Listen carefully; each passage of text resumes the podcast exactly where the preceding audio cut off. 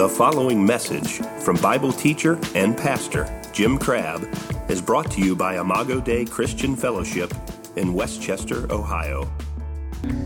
I want you to look this morning to the book of Mark, chapter 2.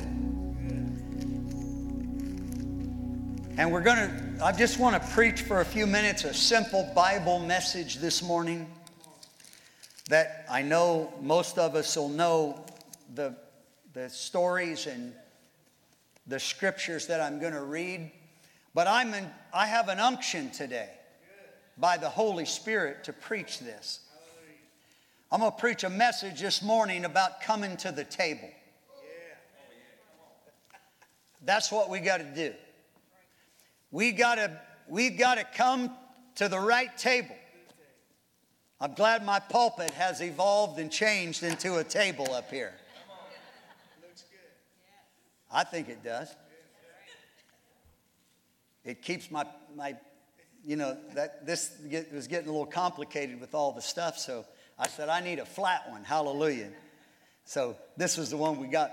But anyway, I, I, you got to come to the right table. We got to invite people to our table. You have a table in your life that people need to be free. You need to invite them to come sit with you at your table. You know, the table is, is where, you know, the table is is, is a place where the family comes together. And we're able, you know, that's why it's good for families every once in a while in our culture, we still get to do it. We, we get to sit down and eat a meal together. I think Ruth, you still do your, your family. Ruth has a family night. Curtis's mom been been doing family night for years, where she and they invite all the family over to the house, and they sit down and sit around the table. And uh, there's a reason for that because at the table, there's some fellowship that doesn't happen if you don't come to the table. Just knowing each other's out there and we're so busy, we're doing drive throughs and meals and uh, you know, we're all busy and, and in a hurry, but sometimes we need to stop, be quiet, sit down, and come to the table. Amen. So let's see what Jesus said about this table in Mark chapter 2. Let's begin reading, if we can, in verse, uh, verse 13. And he went forth again by the seaside, and all the multitude resorted unto him, and he taught them. And as he passed by, he saw Levi, the son of Alphaeus, sitting at the receipt of custom, and said unto him, Follow me. And he arose and he followed him. Now, the, the, the folks that sat at the, seat of, the, the, the receipt of custom weren't the most popular people in town. They were looked at as, you know, they, they were tax collectors and people that received money that was, uh, it was unjust how much the, the, what they would receive. They were looked at as bad people. But when Jesus walked by, he was, he was willing to say to, to Levi, he said, Follow me. And he arose and followed him. And it came to pass, verse 15, that as Jesus sat at meat or to eat in the house, many publicans and sinners sat also together with Jesus and his disciples, for there were many, and they followed him. Mm. And when the scribes and Pharisees saw him eat with publicans and sinners, they said to his disciples, how is it that he eats and drinks with publicans and sinners? You know what they were ticked off about is who Jesus was willing to sit with at his table. Isn't that right? And I love Jesus because that's what happened to me. When he passed by my life many years ago, he, he, he didn't say, Now I'll tell you, I, I have a nice table at my house, and you know, once you get really straightened out, you can come and eat at my table. I want to tell you that Jesus, before I got straightened out, invited me into the house. He didn't make me stand far off. He didn't make me stand outside the house. Huh? He, he invited us into where He was. We also, I'm going to preach like a double angle here today, tell you what Jesus is like, and then also preach what we ought to be like. I want to. I want people to see me and I want to have a welcoming table. I want people that are different than me to be able to come to my table. I think that's one of the big issues with this, this injustices, uh, you know, with the African American people, man, because we just want to yell about it instead of trying to get them get to the table and let's love each other to, and, and have family time.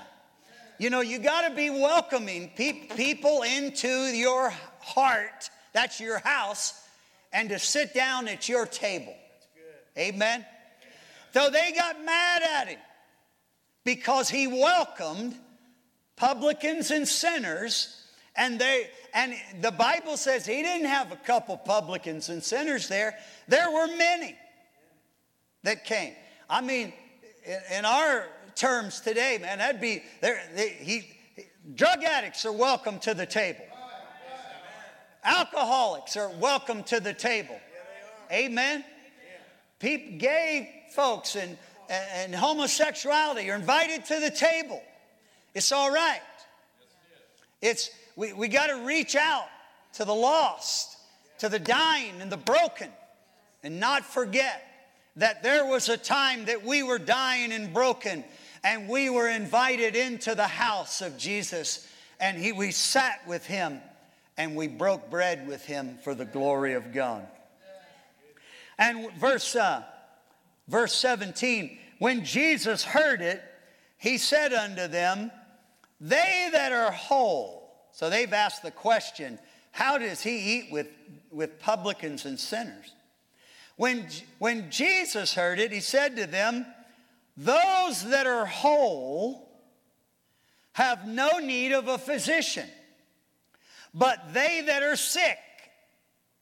I've never heard of anybody, I know personally, I never have, just stopped by the doctor's office and made an appointment or called on the phone, made an appointment just to announce that I don't have any issues and, and I'm doing really good and uh, you know, everything's, I'm, I'm healthy uh, etc. But and I just wanted to come in and announce that to you. No, no, no. I want to tell you what the doctor's for. The doctor's there because there's a lot of sick people. If you go in your doctor's office anytime, all kinds of doctors, right? They're they're they're full, man, and, and you know because those that are sick need a doctor. And that's what we've got to remember. Get back to that place in as born again Christians. There's a bunch of sick people out. Not everybody is whole yet. I'm whole. We're whole. But man, we can't just be satisfied. See, that's what the that's what these the the uh, the you know some of those folks that were arguing about why is he eat with these kind of people? That's because they need me to. And they were upset about that. But I want to tell you, that there is always going to be a place at my table for the lost and the dying and the broken. And they don't have to get fixed before they get there because I know the doctor. I know the doctor. I got a personal relationship with a great physician. You know, you know, a lot of times when people have a, a really bad diagnosis, uh, you know, we all kind of do it. We'll say something like, Oh, I know somebody, he's the best in Cincinnati. You know, I don't know if he is or not, but I like that somebody believes that he might be, and that's, you know, I don't want to go, I'm not looking for a doctor where somebody said he, he never gets me fixed. I stay, I'm, I'm as sick after I, you know, he never helps me. And he's, and I really, honestly, I don't know anybody he's helped. This doctor I'm talking about, everybody that comes to him gets fixed. Huh? Huh? It's Pentecost Sunday. I can help myself a little bit. The doctor that I'm talking about has invited everybody to his practice. Except he's not he's not practicing trying to get better. He's already the perfect physician. That he can take a broken heart and he can make it completely sound and whole. Amen. He's a perfect physician. He's batting a thousand. He, he gets a hit every time. If you come with leprosy, he heals lepers. If you come with a withered hand, he can heal your withered hand. If you come with a drug addiction, he can fix your drug addiction. This doctor has 100%. Amen. Success in the name of Jesus. Shout out loud, we got a good doctor in Jesus. There was one, you know, when we first started finding out about divine healing at our little Pentecostal church, the little white church I went to, we, we, I mean, we got a hold of the word, man. We, we found out that you could stand on the word, you could believe God for your healing. And I don't care if you go to the doctor, the natural, not Jesus doctor, but the natural doctor, but before you go, you ought to you, you got to get on the Word and find some verses and stand on it. There was one young girl, one of our young that was in the church, a young uh, pregnant girl. She she was pregnant, had a little family, and she was pregnant with her next one. And some of her, and you know, some some of these folks, we we got so hold, a hold of the Word that we didn't know how to balance. Well, you can still go to the doctor if, if you need some help, like having a baby, man, don't try to do that on your own. So, right? And so, but so in our zeal, we weren't always correct about it, but it took us a little while. But, but this, this one girl, because her family was putting pressure on her, have you been to the doctor? And she was just believing that everything was okay, and she and she and it was. She was doing great. And finally, just to get them off her back, they said, finally, they pushed her one day and said, We want to know who your doctor is. And she said, It's Dr. Yahweh. That's where I go. I go to Dr. Yahweh, the God of Abraham and Isaac and Jacob, the God and Father of our Lord Jesus Christ. We are going to the doctor. And here's, here's, what, here's what I'm saying about him. You, you, you can always get an appointment. He's never booked. Usually the real good ones, some of, you know, you can't even, you, you could, if you look on their website and stuff, they'll say not accepting new patients. Jesus, the great physician for the dying and the lost, always has an appointment available for you. He's never too booked up. Amen. Praise God. Second Samuel, real quick, chapter 4, 2 Samuel 4. And I know you know these story, this story, but let's look at it quick. It's about coming to the table. 2 Samuel 4. And, uh, and let's look at just one verse. Now, you know, the, you know the story of David and, and Saul and Jonathan right? Saul was the king, Jonathan was Saul's son, David was Saul's enemy, but he became Jonathan's covenant friend. And it said in verse 4 And Jonathan, Saul's son, had a son, but he was lame on his feet. I don't need a, a Hebrew word about that. I understand that spiritually. Because I, when I was before I got saved, I was lame on my feet spiritually. I couldn't, I couldn't walk right. I, I, I, I had a limp. I, I wasn't sound. I wasn't okay. And that's what that implies. Saul, or Jonathan, Saul's son, who was David's covenant friend, had a son that was lame on his feet. He was five years old when the tidings came uh, of Saul and Jonathan out of Jezreel, in other words, to, from a battle. And his nurse, meaning Jonathan's son, his, his nurse took him up, Jonathan's son, and fled. And it came to pass, as she made haste to flee, that he fell and he became lame, and his name was Mephibosheth. Now, you listen and you listen good. Mephibosheth is one of my favorite Bible stories. The name Mephibosheth, it means a dispeller of shame. So even though Mephibosheth was lame on his feet, I'm telling you today, before I get to the guts of this, he, w- he can dispel your shame. God's gonna, he's gonna make an example out of dispelling shame. 2 Samuel 9.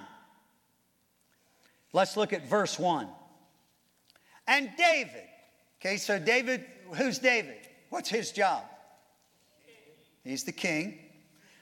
And David said, Is there yet anyone that is left in the house of Saul that I may show him kindness? Wait a minute, not because of Saul, but because of Jonathan. The, the Hebrew there does say, he says, Is there anyone left in the house of Saul that I may show him covenant faithfulness? for Jonathan's sake. Because Jonathan and David became covenant friends. A covenant friend is different than a regular friend. Pastor Josh is my covenant friend. Huh? I got a lot of friends, but he's my covenant friend because because there's something that happened in our heart that's deeper than just a natural friendship. I remember the night I met Pastor Josh. I just gotten back to Cincinnati from Carlsbad, New Mexico, pastoring, and we were trying to land and see what the will of God was next. And I got back to town. Of course, the first question I want to know is where's the hot church in town? Where's the Holy Spirit moving? Where's the, somebody that's got the word? Because I need all that. And I kept hearing this name about Pastor Josh and Grace Chapel of Praise in Hamilton, Ohio. And, uh, and, and so I kept hearing it. More than multiple people told me. Had a radio broadcast called The Power of Love, I think, wasn't it, Pastor? And, and it impacted people in this city. And I heard that broadcast after hearing Pastor Josh's name. But I, and, but, and, uh, and, and the, the next, after I kept hearing about this Pastor Josh, and I just wanted to go and see if he was really as good as everybody was bragging on him about. And I found I was really, it, it wasn't true what everybody was saying. He was better than they were telling me. And so on that Sunday night, I remember Sarah and I driving up Route 4. Amen. And we and I remember where we were under one of those overpasses right there near, you know, down coming toward Hamilton. And I remember under that overpass, I looked over at Sarah. I said, Sarah, this is, we're really going to like this place tonight. And I was saying that because I felt something in my heart already. This is not just some natural thing where I'm going to go to church and, and, and listen to a good preacher. I, I'm going to go tonight. Little did I know my destiny would change that night because not only would I encounter a powerful preacher of the gospel, but I would encounter, I would create a covenant friend. The beginning of that, that relationship began to form. And he didn't let me down that night. He preached like a man from another world, and the Spirit of God was in there, and that place was rocking, and we had a blessed time and since that night, we began to form that relationship, and we have been covenant friends through the years. Amen. That was back in 1983 when we came together. And so we give God praise for it. Well, that's, that's the kind of relationship that David and Jonathan had. And David sitting on his throne. He could do anything You know, when you're the king, that means you get to do whatever you want to do any given day. You get, you get to tell people what to do. Amen. And of all the things that David could do, I'm still talking about coming to the table. David said, You know, I've been thinking, I've been thinking about my covenant friend Jonathan. Yeah. Jonathan was gone, and, and David was missing his covenant friend. And, and, and, and David, he, he thought, I can't get to Jonathan, but is there anybody left that's got, a, got something to do with him? Is there anybody that he's connected to? Because when I made a covenant relationship with Jonathan, I just didn't make it with Jonathan. I made it with Jonathan and all of the people that were un, that would come out of him and would be connected to him. And Jonathan was David's covenant friend, but David said, I want to show some covenant friendship and faithfulness. I, wanna, I want Jonathan to know that even though he's not here, praise God, I'm that covenant faithfulness that we created is not, it, it didn't die when he died. He said, Is there anybody left of the house of Saul that I can show covenant friendship and faithfulness to? Somebody say, Amen. amen. And there was in the house of Saul, verse 2, a servant whose name was Ziba. And when they called him to David, the king said unto him, Are you Ziba? And he said, Thy servant is he. And the king said, Is there not, is there not yet any of the house of Saul that I may show the kindness of God or the covenant faithfulness of God unto him? And Ziba said to the king, Jonathan hath yet a son, which is lame on his feet. So, what we read in 2 Samuel 4, here he is now. And the king said unto him, I love this. The king said, Where is he? I want you to know today, I don't care if you're lame on your feet, the King of Kings and the Lord of Lords wants to show you some kindness today. Huh? He wants to show some goodness to you. Well, yeah, but David's covenant friend was Jonathan. Why would Jesus want, to, want anything to do with us? Why would God want anything to do with us? That's because of Jesus, man. Because of God's covenant with Jesus, God wants to know that, that, that even though Jesus has came and come and gone, that, that, I, that God hasn't forgotten about that covenant friendship, right? And, and, and Jesus created that friendship and that relationship with us. And, and, and I love that. I don't know that. When I read that the other day, that hit me. When he said to him, when he told him there's Jonathan, and the king said, Where is he? You know, God's looking for, for people today. He, he's looking for people. He's looking for people that, that are out there lame, broken, dying, confused, angry, mad, hurt, scared, drunkards, alcoholics, homosexuals, huh? Greedy people, liars, cheaters, thieves. Jesus is, is trying to get them in. He's, in order to fix them, he's got to get them into the house. And in order to get them in the house, he's got to, he's, he's got to get us to the table, man. Amen. He said, uh, and, and the king said, Where is he?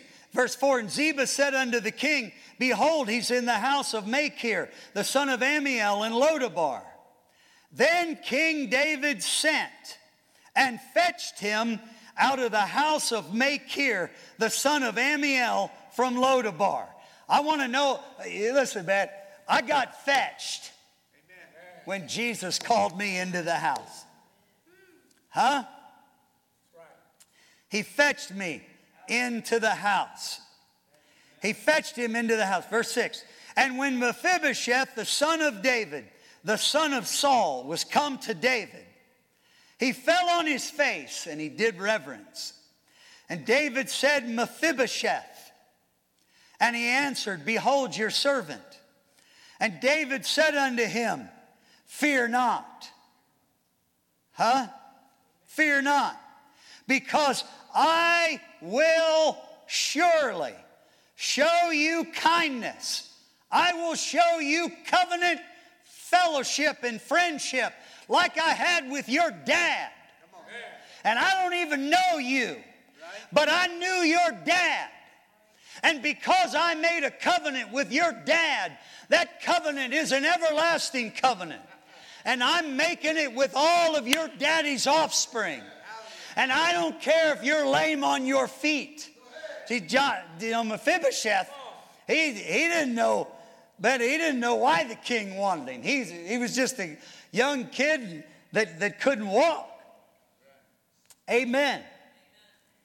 When Mephibosheth came and, he fell on his face and did reverence, and, and he answered, Behold your servant. Verse 7 And David said unto him, Fear not, for I will surely, you ought to underline the word surely there, surely show you kindness for Jonathan, your father's sake. Now, watch this.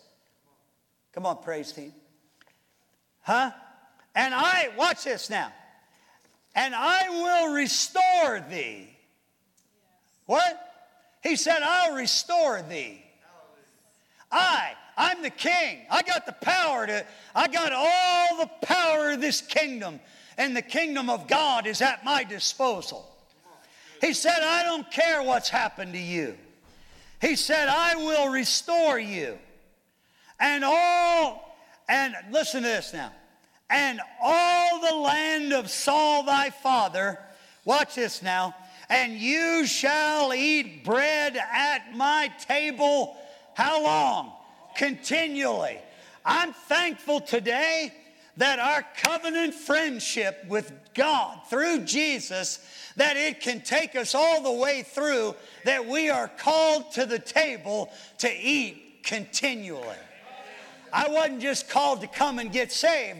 I've been sitting at that table for all these years as God has been doing exactly that. He's restoring everything in my life. God is a great restorer of that. You ought to grab that right there.